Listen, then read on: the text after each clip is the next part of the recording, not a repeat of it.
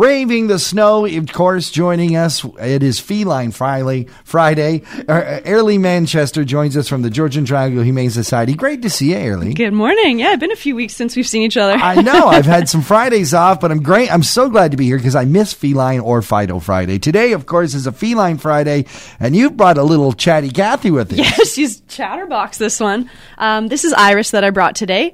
Iris is two years old. Um, she's gorgeous. She's got a beautiful coat and just crazy green eyes.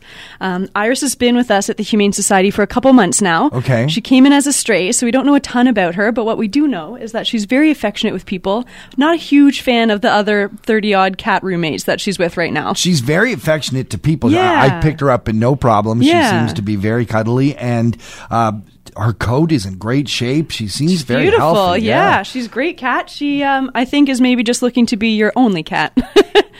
There's a point. So if you already have some pets, maybe this isn't the one to adopt. But if you if you are looking for a good cuddly little friend, Iris will be awesome. You got it. Yeah, she'd be a perfect pet. If folks wanted to uh, see Iris, you can go online right now That's to right. the Peak FM Facebook page, and you'll get a chance to see uh, Iris as we go Facebook Live. And uh, Iris can be adopted, and it's really easy to do. It is. We're open every single day for adoptions from noon until four o'clock. Um, you can come in and meet her and our other cats, um, or you can find out all the information on our adoptable animals on our website. Oh, she's so cute.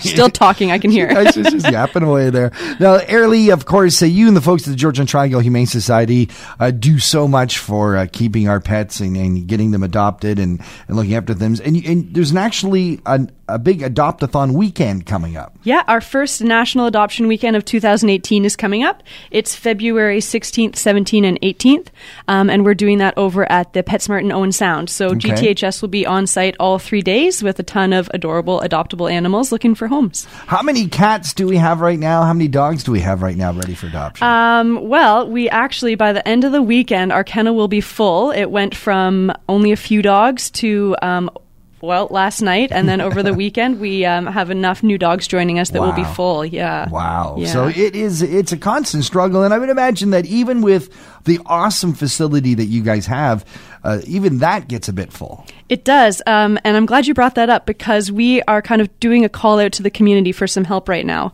Um, shelters across Ontario, including the GTHS, are working to save 32 dogs from Manitoba that are in desperate need of help right now. Um, so last night, or this morning, I guess, at about 3 a.m., we had some of those dogs come into the shelter, um, and one of those dogs was a mom with her six three-day-old babies. So, um, the, I mean, we do everything we can for puppies that young, but the shelter is not the ideal environment. So we are really desperately looking for a foster home for this mom and her babies.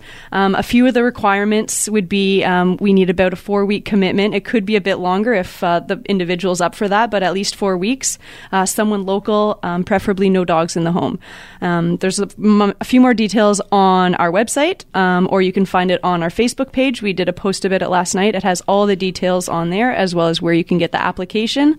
Um, and we're also looking for some donations for these guys. They need a, a bit of a different kind of uh, setup than our regular dogs. So um, things like gas cards, um, gift cards for pet stores, Okay. food for mom, milk replacement for babies, lots of things like that. So So even if your particular life situation you can't adopt a pet right now, but you want to help out, uh, write a check, bring along some food or gas card or something. donations are always a huge help. And like you said, even if you can't adopt, but you have uh, a few weeks where you think you could bring um, some furry friends into your home, we always need some foster help. But for this um, particular circumstance, uh, quite desperately right now. And as we should point out, there are no uh, uh, government funds that come in. There's not, to, to, yeah. This is all done by donations Exactly. and your army of volunteers. You got it. Yeah, we have a huge army of volunteers, and we just couldn't operate without them.